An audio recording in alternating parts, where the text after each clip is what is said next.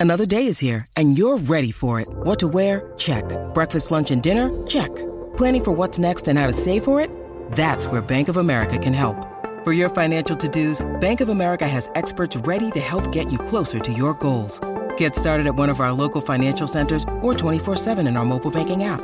Find a location near you at bankofamerica.com slash talk to us. What would you like the power to do? Mobile banking requires downloading the app and is only available for select devices. Message and data rates may apply. Bank of America and a member FDIC. Our guest this week is responsible for piecing together one of the most detailed books on Beatles history. Dubbed the world's foremost authority on the Beatles, Mark Lewisohn spent 10 years writing and researching his 900 page book, Tune In, and it's only the first volume of three he has planned. We caught up with him ahead of the tour of his new Abbey Road show, Hornsey Road, which starts in September. I'm Ellen Kirwin. And I'm Laura Davis, and this is Beatles City.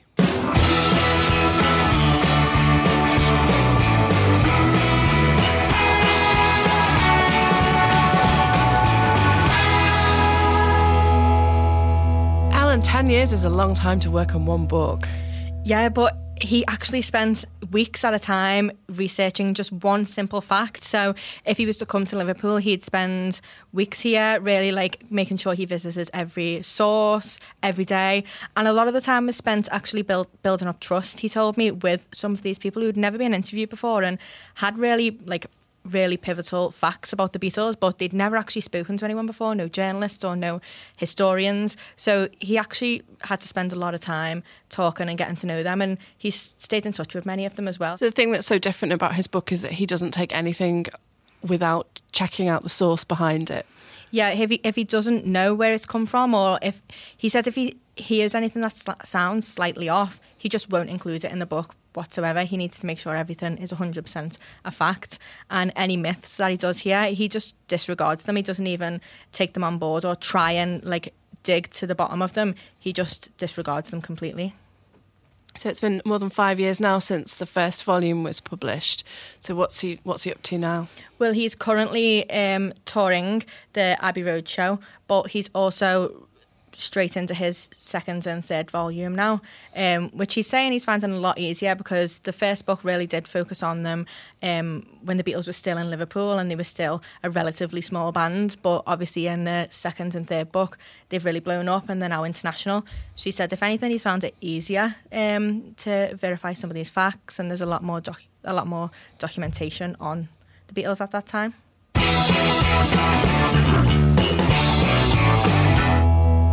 Hi, Mark. Thanks so much for meeting with me today. Thank you, Ellen. Thanks for having me on. So, you spent about 10 years crafting Tune In, and the response was incredible. What was it like for you to get a response like that? Uh, oh, it was lovely, of course. Uh, I mean, it's, it's the worst thing in the world, I would imagine, for a writer to have nobody pay any attention to what it is you've done. Um, so I'm really obviously very gratified that uh, that it was so well received by people and sold a lot of copies as well. Um, I always knew, I mean, it's the Beatles, so it has plenty going for it in the first place, but um, I always knew that the story needed to be done differently and and and much more uh, maturely, if I can use that word. So. Um, I always felt the story was there; it just needed re- releasing, and uh, that's what I did. I think a lot of the success comes from the detail you included. Would you say so? Yeah, the first volume is really Liverpool, and and it's a Liverpool history that I write uh, with great passion because I love Liverpool and I love the people in it, but also its history. And um, so, though I never lived there, I wanted to take the reader right back into the moment on those Liverpool streets and in the clubs and houses. And yeah, it was a great thrill to be able to do that. During your research, did you come to Liverpool much? Oh yeah, goodness me, yeah. Uh, I think I went there. I think it was twenty-seven times I was there during the course of researching the book, um, often for a week at a time. And uh, oh yeah, yeah, I, I, really I knew it anyway. But I, Liverpool was somewhere that I'd always visited and then left again. This was the first time I'd really spent a lot of time there, and uh, and spending also in archives and traveling around, you know, I really got to every nook and cranny in the city. And the, in the end, I was doing lots of long, long photographic walks there. Um, amongst the places that haven't been gentrified or haven't been improved, that they are just more authentic to their time. Um, I love all that. As you've said, your research did take you back a lot. What was it like to sort of to do that and really time travel back to a different era? I mean, the answer to that probably is the fact that I was born in 1958, so the 60s to me uh, are familiar. They're not just something that happened way, way back. I actually do understand the mindset and the news stories and the way of reporting that they everything had in those days. Uh, and that means I also understand the 50s pretty well as well. It's not just like this alien planet, like a 20 year old today would find the 50s or the 60s, everything being so different. To me, it was all quite familiar. Um, so I just needed to immerse myself in it. Um, and that immersion comes from the passion of wanting to get it right. Uh, and and being so engaged with the history and the story as I am that um, it's just part of my personality really to go deep Were you always a Beatles fan, and did this draw you to doing a book such as this? I can't remember life without knowing the Beatles. Um, their big national breakthrough was 1963, and I was five years old, and I was hooked, completely hooked. And I don't really have any memories that predate that. So, uh, yeah, they've been there all my life. Um, uh, but I've known them. Uh, in the sense that I was a fan getting records in the 60s, um, I feel like I've been part of this from the start. But the bit of it that always eluded me was before they were famous, you know, um, you know, the Liverpool period, the Liverpool and Hamburg years.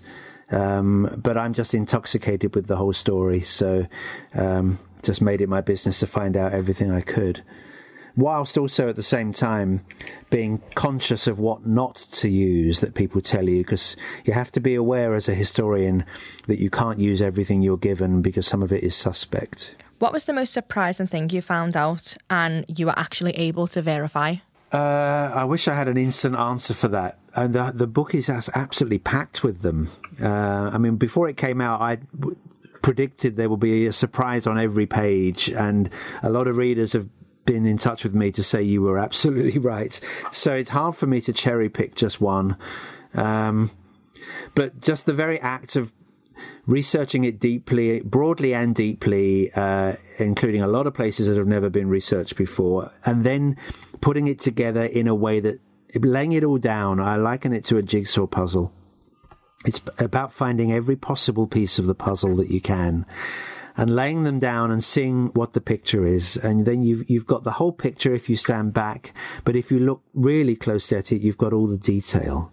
And uh, so it's both at the same time. And, um, I can't think of a single one, but believe me, it was just constantly surprising. All right, there's one one quick one. Um, I discovered that between Alan Williams, who was the Beatles' first manager, and Brian Epstein, who was obviously their main manager, that they were also managed by two girls. That that I never knew until I actually spoke to them, and I, I tracked them down for another reason, not for that one. Just tons of stuff, you know. Was, uh, I was being surprised all the time while I was researching it, and I'm meant to be the guy who knows it all, you know. How did you go about verifying the facts from the myths? Uh, many different ways, really. I mean, you verify what you can, how you can. Sometimes having one person tell you something is all you're ever going to get. There is no one else around to verify it. But that relies then on, on the researchers and the historians' instinct for what is trustworthy and what is not and there are there are people who you, you, you know people from talking to them, and you you suss them out, and and you and you probe and try to find out what validity there is to what it is they're saying. And at the same time, you also, a little alarm or a big alarm goes off inside your head when you hear something that is, doesn't sound right. And that, that sense comes from the, long years of doing this for a job. It does. You can't just pick it up overnight. It has to come with the with the territory of doing it. Was there ever a point where you thought that you wouldn't make it to the end of the book? No.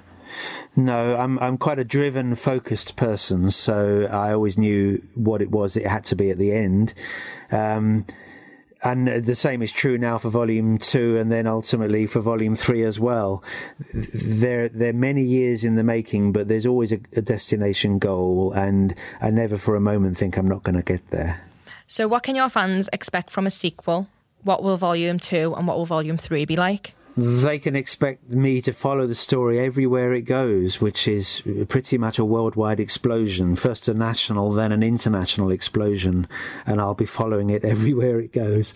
Uh, and following constantly the Beatles in the middle of it all, looking at them and their lives and the lives of the people who were dear to them, their families, and so on when they leave Liverpool, the book will not. The book will stay in Liverpool as well as it be everywhere else as well. So I'm going to tell the whole Liverpool 60s story.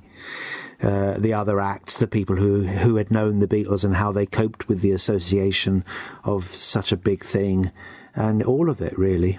Have you found that your research has got harder or easier as you know as it delves into the Beatles more and as the Beatles got bigger? Did you find that there was more um, archives around for you to look into?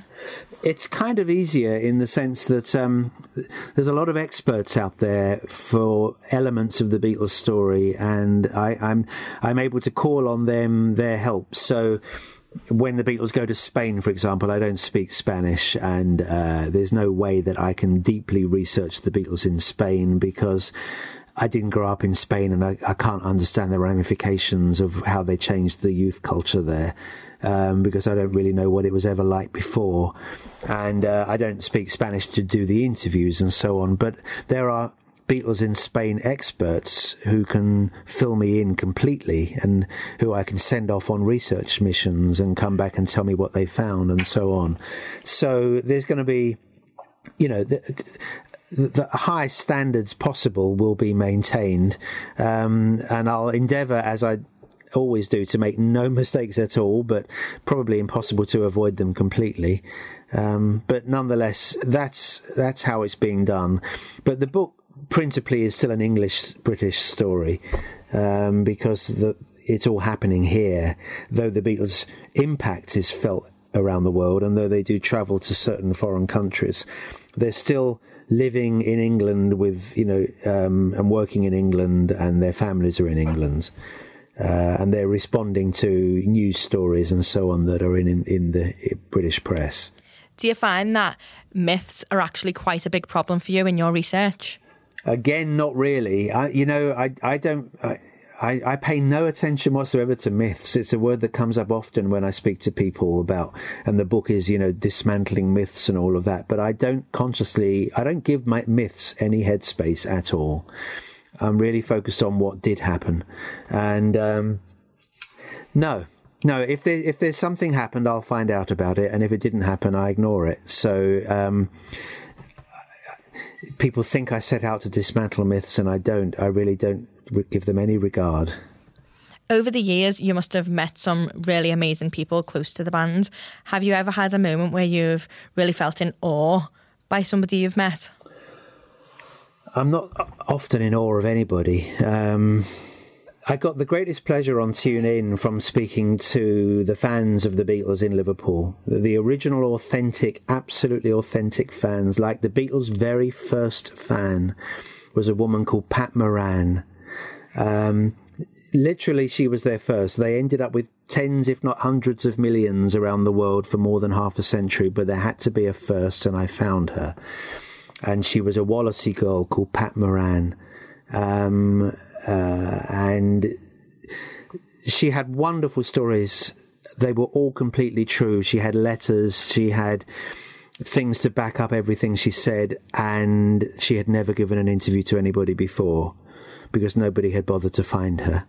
And she was one of many Liverpool fans whose company I greatly enjoyed and whose humanity I really warmed to um, like Sue Houghton, Sue Cement Mixer, as she was known, and Linda Ness and her friend Lou Steen, and Bernie Boyle, who started the fan club, uh, who now lives in Los Angeles. Um, great Liverpool people with wonderful values and tremendous, genuine stories that had never been told before. Beatle books always tended to have the same people interviewed over and over and over and over and over and over and over, and everything got trodden flat and was lifeless. And I knew that the Beatles story was much more exciting than that. And I just needed to find the people who would unlock it. And Liverpool people were, came up trumps but they I had to gain their trust first. You know, I had to prove to them that I was worthy of their story being told. Uh, that they could tell it to me safely and that I would respect it and respect them. Do you keep in touch with these people at all? Yeah, loads of them. Didn't intend to make friends with them, but made a made a nice human connection with quite a lot of people on that book, and and do keep in touch with them. Yeah, um, because it's natural that you would. You know, once you've made a strong connection, it's natural that you would just kind of well keep in touch, and then you do. So um, you know, I spend probably too much of every day doing emails, but um, it's nice to keep in touch with people. Of course, it is and I'm interested in them and their lives, you know, and they're interested in mine. So you're about to head out on a UK tour. What can you tell me about this tour? Yeah, um, it's the first time an album has been toured by a speaker um, instead of a band. So it's um, it's me doing a two-hour theatre presentation uh, about the Abbey Road album uh, for its 50th anniversary this autumn, and the show the show is called Hornsey Road um, for reasons that will become clear in the show. And um, it's going to be me telling the stories of how the album was recorded, the stories of the songs and the, the people who made them, you know, why they wrote, how and why they wrote those songs.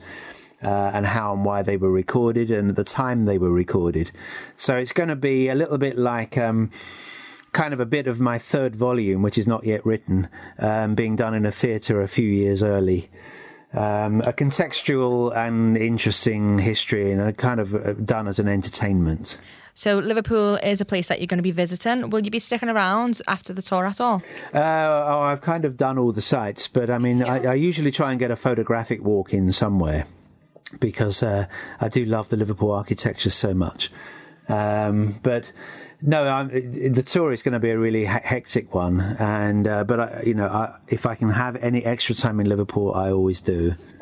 Thank you so much, Mark, for taking the time to come and speak with us, and I hope the tour goes really well. That's a pleasure. Nice to be on. Thank you so much.